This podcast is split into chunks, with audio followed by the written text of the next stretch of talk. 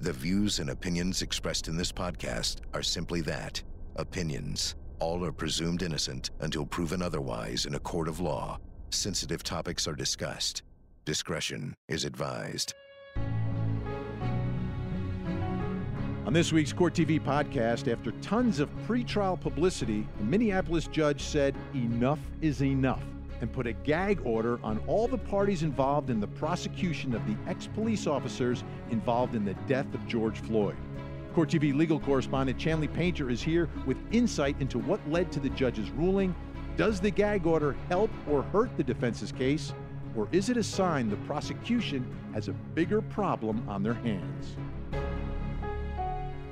This is the Court T V podcast with Vinnie Politan. Welcome to the Court T V podcast. I'm Vinnie Politan, former prosecutor. That's the way I see the world. I'll let you know up front, right?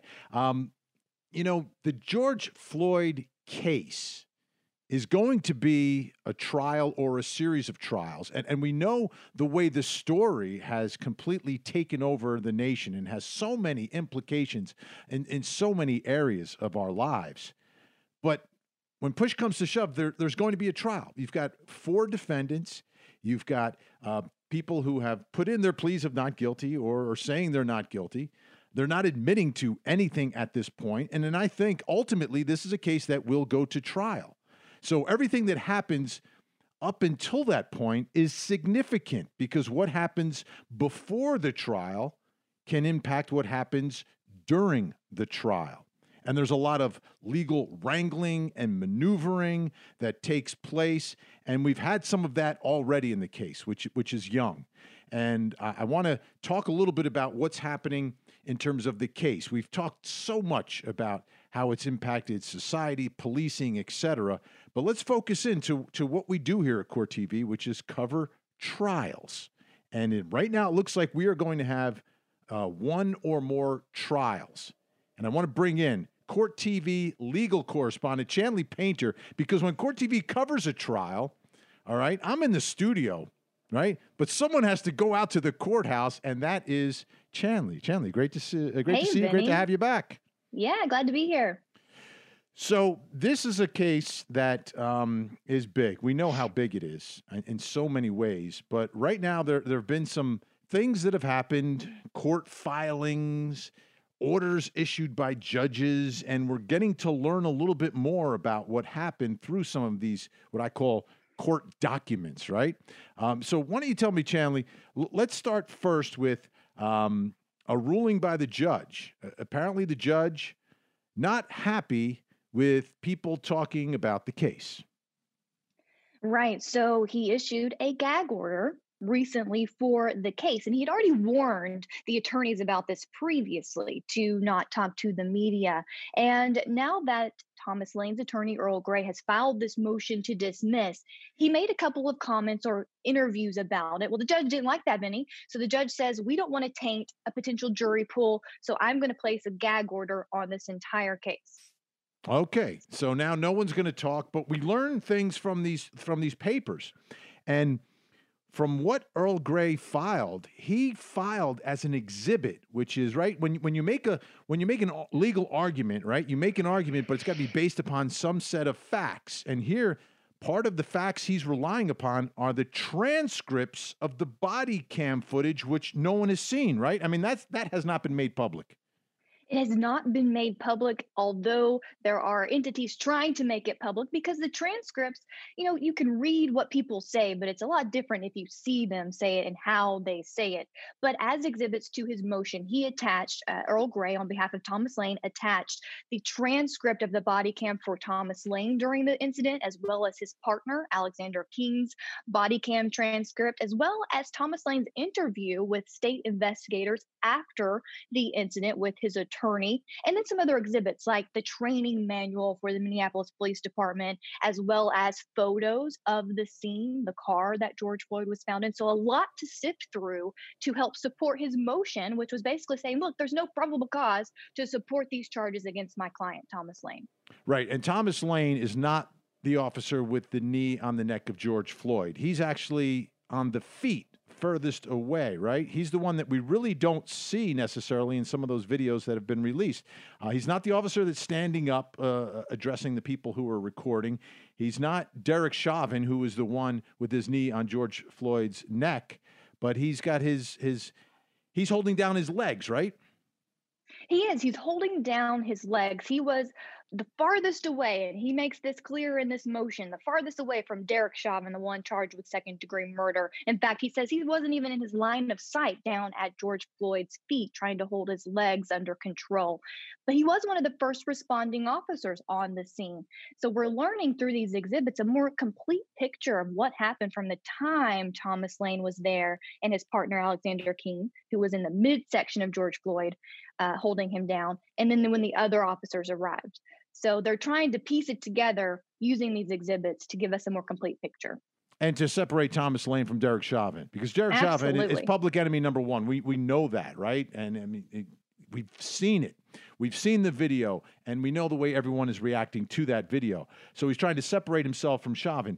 Now, what did we learn from the transcript? Because there, it, it, to me, it was fascinating because you really got a much more complete picture of what officers were doing and why they were doing it because of the conversation that they're having with each other and with George Floyd. So what are some of the highlights that came out in that transcript that weren't necessarily um, part of the public conversation before?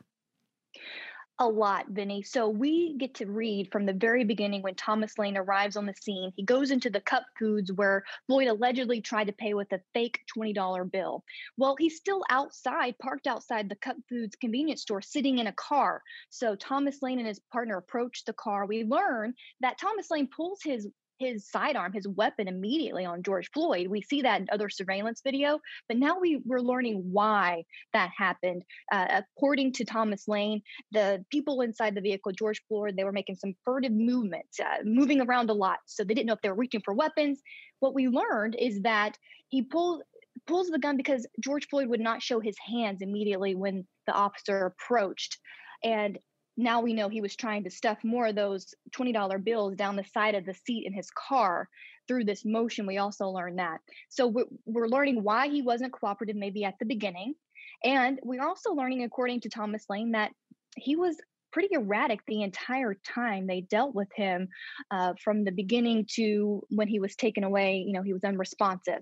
What, what do you mean erratic? What, the, the way he was responding to um, what officers were, were saying? The way he was responding, his movements, Thomas Lane says that he felt like he was on something, like he was on drugs or something. He had some foam uh, gathered around his mouth. When they tried to walk him across the street to the squad car, he was resisting that he wouldn't get in the squad car. They had to take all three of them to try to get them in, him in the squad car. And then Thomas Lane says when he was, he started banging his head against the glass between the driver's and passenger seat in the squad car and started bleeding from the mouth. So he was hurting himself also at the time they were trying to put him in the squad car, saying, no, he was claustrophobic. He didn't want to get in. And we're also learning that it was George Floyd's request to be put on the ground. He wanted to leave the squad car because he was claustrophobic. So he they, they get him in. That was the part that was very confusing to me because I've seen different videos from different perspectives. And at some point, he um, George Floyd is in the squad car but ends up outside. And is this the body cam transcript that is revealing that George Floyd wanted to get out? Is it George Floyd saying it according to the transcript, or is it, or is it Thomas Lane in his interview saying that Floyd said it? It's both. In fact, his interview is pretty consistent with the transcript of the body cam. Of course, he watches the body cam before he gives the interview, right? But we're learning from the transcript that George Floyd is saying this while the officers are trying to put him, secure him into the squad car. He doesn't want to get in. He's saying he's claustrophobic. He wants the window down. Thomas Lane offers to sit in there with him and roll the window down. But he, Thomas Lane has to go around to try to pull him into the squad car. And that's when he said, and the transcript indicates that he starts banging his head against the, the window and hurting himself. You know, I want to take a quick listen because uh, we're never going to hear it again now, apparently, but with, with the gag order. But Earl Grey, the attorney, did speak with Court T V, and I want to play what he says. And I, I guess this will be part of their argument in front of the judge and ultimately the jury about um, what Thomas Lane, the rookie who was on the force for four days, was trying to do versus Derek Chauvin. Let's take a listen. During this time, my client said, I want to quote this so I don't get it wrong. He says, should we roll him on his side? Officer Chauvin, the twenty-year experienced officer who's holding him by the neck, the head, or the uh, upper shoulders, he says, no, staying put where we got him. That was Chauvin's advice to a four-day cop.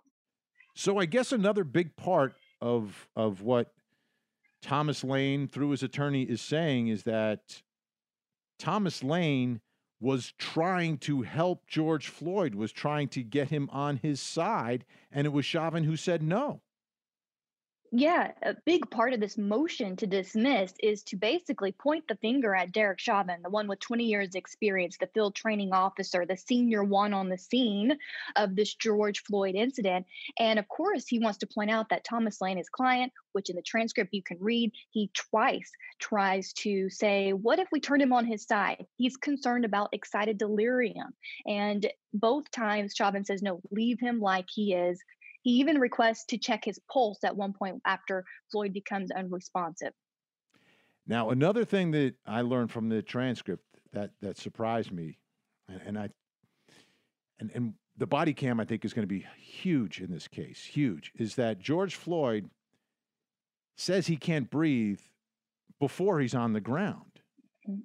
and says it many times throughout this entire ordeal. Um, When does he start saying, I can't breathe? He says it more than twenty times before he becomes unresponsive, and he starts saying it by the squad car. So when they walk him across the street, we've seen this in surveillance videos, he's over by the squad car. That's when he's, he doesn't want to get into the squad car. He starts saying he can't breathe, he's claustrophobic, and he continues to say that until he becomes unresponsive. So... You know, I think one of two things, and, and I'm looking ahead. I, Chanley, you know, I've been covering these cases for a long, long time, and I know the way defense attorneys think. I know the way they act and, and, and the way they they um, defend their clients. If, he, if he's saying he can't breathe before he's ever on the ground, the defense is either going to argue that um, he's lying that he can't breathe, and that's what officers thought, or he was in physical distress before he was on the ground. And whatever is going on with him with the, the foaming of the mouth and I can't breathe and what's going on, they're going to have some forensic expert who's going to come in and, and, and talk about the cause of death. And they're going to argue, I guarantee you, they're going to argue the cause of death, and it may seem obvious to people but not obvious to others. They're going to argue that the cause of death has nothing to do with the knee on the neck. I guarantee you that's what they're going to argue, and they're going to base it on this part of the transcript that we're hearing now, that he couldn't breathe before he wasn't before he was on the ground.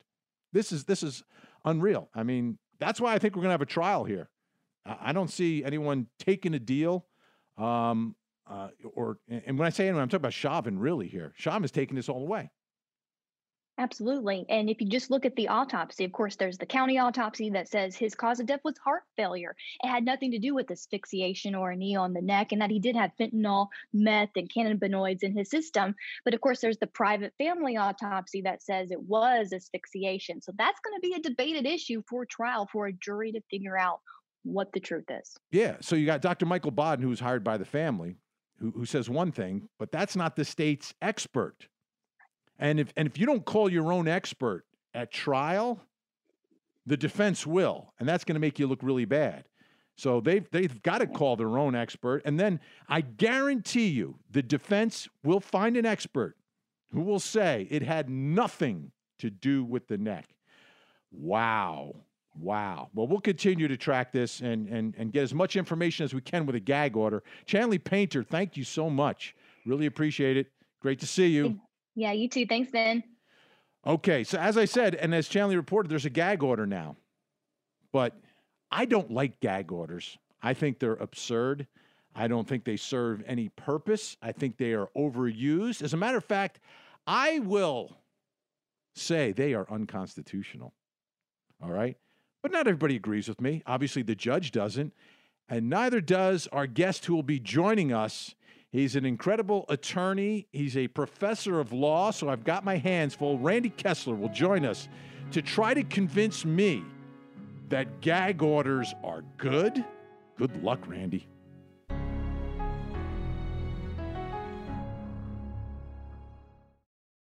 Follow Court T V live over the air, uninterrupted. If you're watching television with an antenna, just rescan your channels now to add Court T V. And go to court t v dot com to see the exact channel position and more ways to watch Court T V in your area.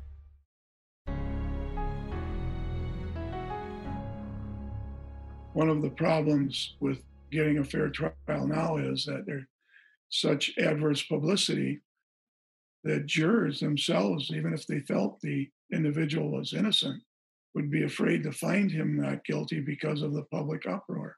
And we've seen that in trials in the past where jurors are contacted and they're not protected because the internet exposes who they are.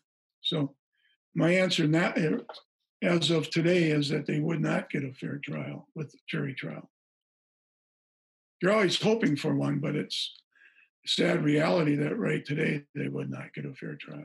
That's Earl Grey, the attorney for Thomas Lane. And I don't necessarily agree with him there. Uh, everyone ends up getting a fair trial in our country. It's because we have this incredible jury system. We have an opportunity to screen who the, these jurors are.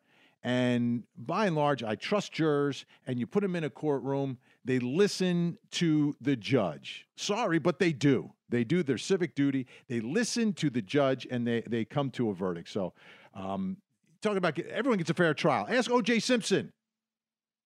Ask that woman down in, in Orange County, Florida, the mother of Kaylee Marie Anthony.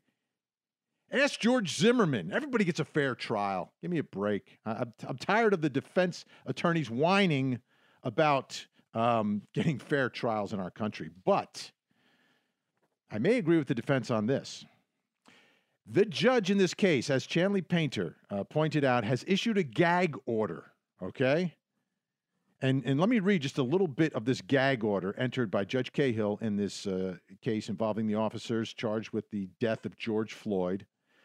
The court has been made aware that two or more attorneys representing parties in the above-captioned cases granted interviews or talked with the media yesterday, expounding on the merits of the case or commenting on other aspects of the case after a motion to dismiss was filed in State of Minnesota versus Thomas Kiernan Lane. The court finds that continuing pretrial publicity in this case by the attorneys involved will increase the risk of tainting a potential jury pool and will impair all parties' right to a fair trial. Therefore, it is ordered that everyone is gagged. You can't talk about anything. I made that part up, but that's basically what the rest of the order says.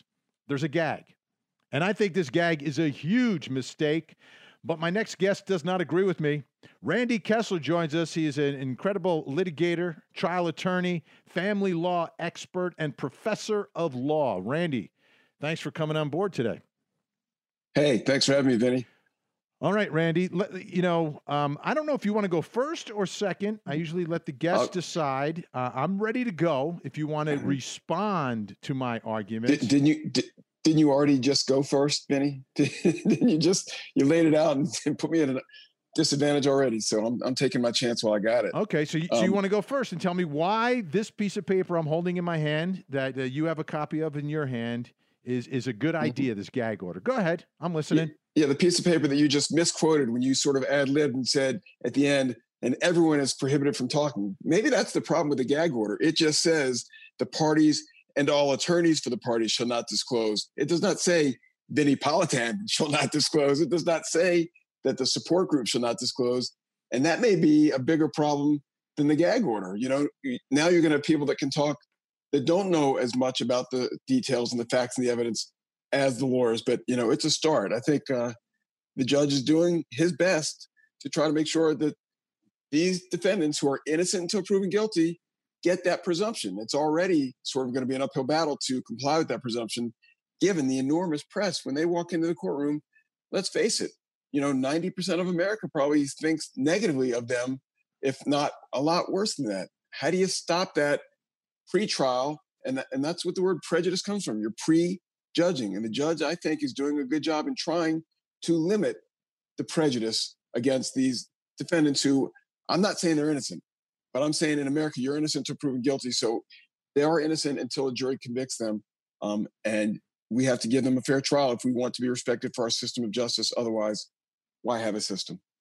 You know, Randy, I'm going to blow your mind right now. Uh-oh, it's going to it's going to explode right now, because my yeah. argument is all about a fair trial. Um, there are two amendments I would like to quote, right?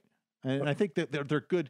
That's, that's a good thing to have in your pocket is, is one of the amendments. So the First Amendment is freedom of speech, right? This is still America, all right? So we have a freedom mm-hmm. to speech. So we have to balance that, right, against the Sixth Amendment, right to a fair trial, to a fair and impartial jury. Okay, let's look at the world we're living in right now, Randy. And, and you're the one who, who's actually feeding me the facts. You said about ninety percent. I would say ninety-nine point nine percent of the people who have seen the video have convicted these police officers already. I have not seen anyone on the air, in print, anywhere. I can't get one on my show, and we've covered this I don't know how many times. I can't get one defense attorney. I can't get a criminal defense attorney to defend these people publicly on the air. They can't, they just don't do it. So how on earth, who's being gagged here? You know who's being gagged? Are the defendants and their attorneys. The, the, the public narrative and the story that we've seen is all the videos that have been released and are all over the place already, and everyone talking about them. And, and everyone is in line. There is no one, including myself, saying not guilty here, okay? But now you have gagged the defendants from being able to say, I'm innocent, to be, to do anything to counterbalance the incredible, the incredible pretrial publicity it, it associated with this case. I mean, it took over, like, unlike most trials. I mean, I've covered big trials, but then there are things that are bigger than trials, and this is it. So yep. How on earth is the defendant's right to a fair and impartial jury helped by keeping the defendants and their attorneys from proclaiming their innocence? Well, I'm glad you asked that, Vinny, because they may have just, the judge may have just handed the defense a gift, because maybe the only thing they had, since defense lawyers would not talk about it, nobody would go out and proclaim their innocence. Now they have something they can use. You know what they can say? I would be glad to tell you exactly why they are innocent, exactly why they're not guilty. I would be glad to give you the evidence, but this judge has instituted a gag order. So what we're going to have to do, ladies and gentlemen of the public, is wait for the jury process to unfold, and we have to hold on until we see the way the process unfolds. That may be the best they have. Sometimes you're better off not being able to say what you have, because what you have ain't much. And this time, if they don't have much, which, of course, if they had a lot, they'd be saying it. Um, But you never know. But I think the judge was just thinking, get out of hand. And, you know, he's got to be responsive to the public. And and how does the whole world get talk about this case? And then these people walk into court and say, Judge, everyone already knows or thinks that they're guilty. You know, he, it, it may be too late. The only, the only problem with the order is maybe it came a little too late. Has the judge been watching television? Does the judge have internet? Does, does, does the judge, uh, I know we're all in lockdown mode, so maybe the judge is locked down in his house uh, and, and doesn't speak to anyone else in the world, but everyone knows the story. I would say almost everyone has seen the video, and everyone has an opinion, and hundreds of thousands of people have hit the streets of America to express their opinions about this case. About this case. And he's worried about tainting a jury pool by allowing people to talk about this. And to me, that's absurd. That is crazy. To me, that is so disconnected from reality. And, and I think part of the basis when you want to shut down freedom of speech, you should have some, some level of a factual basis to do so, that somehow by people speaking, it would actually, it would actually impede the right to a fair and impartial uh, uh, jury and fair trial for both sides here. But I can't imagine under what scenario someone could say something that would change or or further taint what is already a very public case, Randy. Yeah, well, you pulled out the U S Constitution. I'm going to pull out the A B A, American Bar Association, model rules. It's better than pulling out an A B A basketball. I know you're a huge basketball fan, so at least you're not pulling out one of those red, white, and blue basketballs. Well, I wouldn't want to try to run through one of your picks. I've uh, I've heard about you on the court, Vinny. So, you know, I, I like my, my knees intact. Um, but what I would say is the A B A, without any gag orders, without any rules, there is a general rule and suggestion for all lawyers that they should not be trying to talk to the public to taint a jury. In fact, it says they're not supposed to disseminate any public communications that has a substantial likelihood of materially prejudicing an adjudicative proceeding, meaning a trial. Of course, if there's bad press out there, you can try to come back and try to rebut it a little bit to mitigate, the quote is, to mitigate the recent adverse publicity. But this judge is just talking to the prosecutors and the defense lawyers.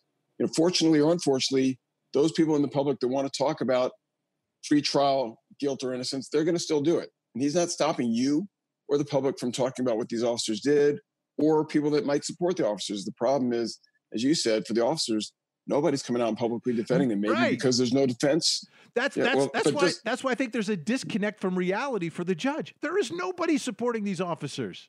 Nobody. The only people who are going to do it are the officers themselves, if and when they speak, and their attorneys, and, and maybe some fam, maybe some family members. Maybe that's what they need to do, is send family members out there. But at, at the end of the day, I mean, if the judge has spent ten minutes watching uh, w- what's going on. And, and rightfully so, based upon the evidence that we've seen, um, it's it's it's it's so incredibly one-sided. I don't know how letting people talk and letting people proclaim their innocence does anything other than perhaps even the playing field just a little bit, just a little bit. Because well, well, prosecutors had their well, press conference. Yeah, but Vinny, maybe what he's trying to do is even the playing field a little bit. I mean, the defense is now put in a position without a gag order of having to come back and respond to this public rhetoric and the and the prosecutorial discussions. They've got no choice. Maybe he's basically saying, listen, I don't want this to spiral any further out of control. Let's confine it to the courtroom. The lawyers handling this case, prosecutors, defense counsel, you all are going to be talking about the case in the courtroom. That's it. Don't forget, he did give them an out.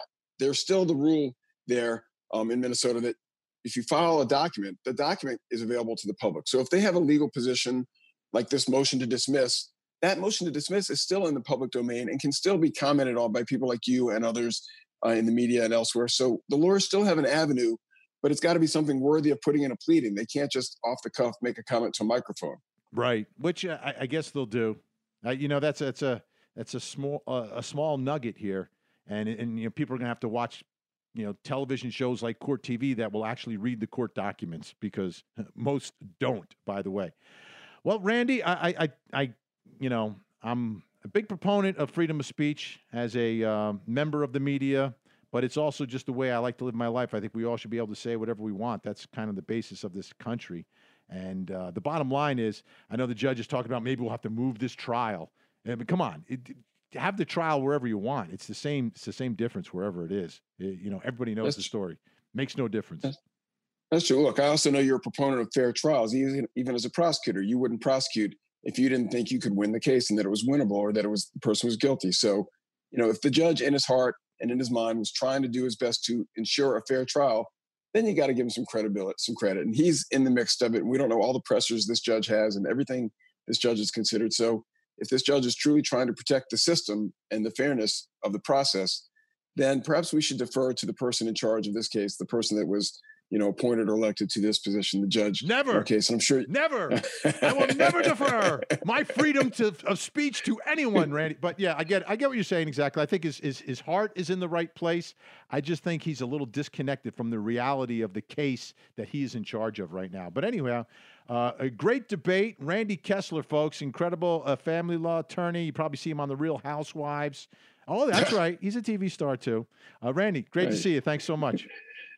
Thank you, Vinny. All right. So like I've been saying, this is going to be a trial. And when that trial happens, believe it or not, based even, even after I've said everything that I've said throughout this podcast, prosecutors have a huge problem on their hands when it's time to try this case. They've got one big problem. I will tell you what it is when we come back.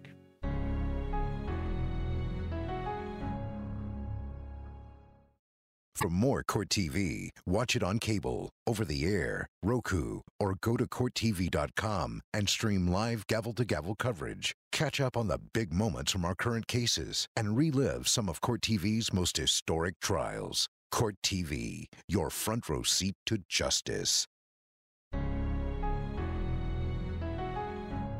Prosecutors in the case involving the death of George Floyd have a huge problem on their hands. This is, and this could undermine their entire case. And it's a problem that impacts what most attorneys agree is the most important part of the trial. Okay? Let me explain. Let's start first with, with what we all know and we all agree. We, we've seen the video. The video is outrageous. So what has happened? America has seen the video. More specifically, I would say everyone in Minneapolis has seen the video. Everyone in Minnesota, where this case will be tried, has seen the video. Everyone has an opinion about the video. And everyone's opinion is pretty much the same. I would say it's ninety-nine point nine percent the same. There's got to be a zero point one percent somewhere out there. I haven't met them. They haven't been on my show. But no one thinks uh, uh, these cops are innocent. And certainly no one thinks Derek Chauvin, the officer with his knee on the neck of George Floyd, is innocent. Everyone is outraged. We have seen the outrage. And people, unlike many cases, people have actually voiced their outrage in many different ways, whether it's posting something about it on social media, signing a petition, or how about getting up and out of your house and, and, and protesting and having your voice heard. I mean, thousands and thousands and thousands of people have done that. And guess what? That's a problem. Why is that a problem? Because as we were discussing with Randy Kessler, there's a Sixth Amendment right to a fair trial, to a fair and impartial jury that every criminal defendant is entitled to. So, if you are someone who has seen the video and believes he's guilty and you have voiced your opinion, guess who's not getting on the jury? You're not getting on the jury. And as um, Oprah would say, you're not getting on the jury. You're not getting on the jury. You're not getting on the jury. Because so many of us have voiced our opinions. A simple post on social media. Boom. Maybe you liked something. Maybe you signed a petition. Maybe you posted something. Maybe all of this is going to be asked during the questioning of the potential jurors, during voir dire, the jury questionnaire that'll probably be thirty pages thick of questions. All of this will be gone through. And the people who have already formed an opinion about what appears to be very obvious to most of us will be excluded from the jury. Now, what I want you to think about is what is left. Because that's your jury. Pe- you're not going to find people who haven't seen the video, right? Or haven't heard about it.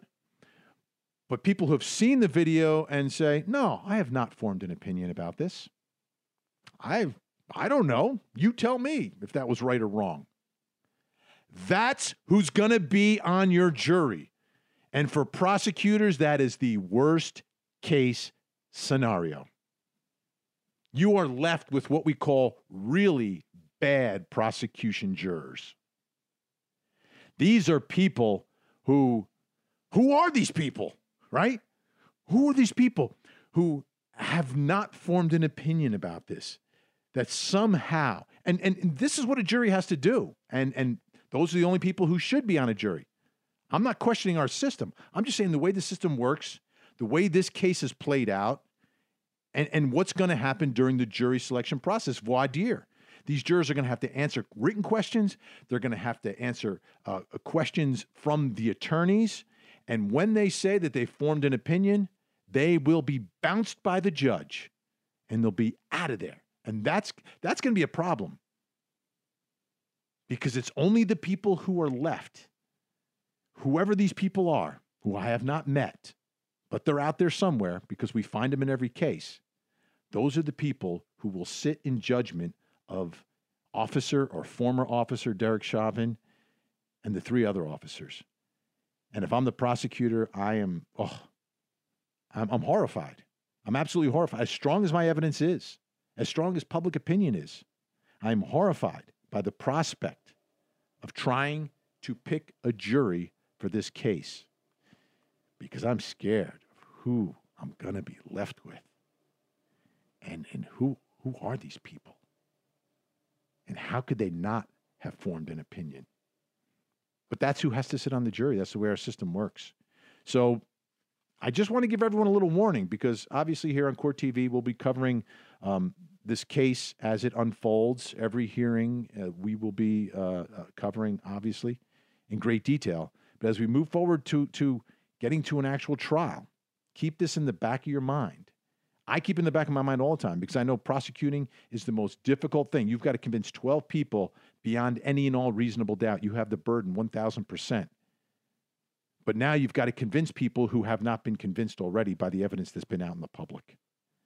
And to me, that is seemingly impossible. Hopefully, hopefully we can find twelve people who can be fair and impartial, but also have a dose of common sense. All right, folks. I am Vinnie Politan. This is the Court T V podcast. We do it every week.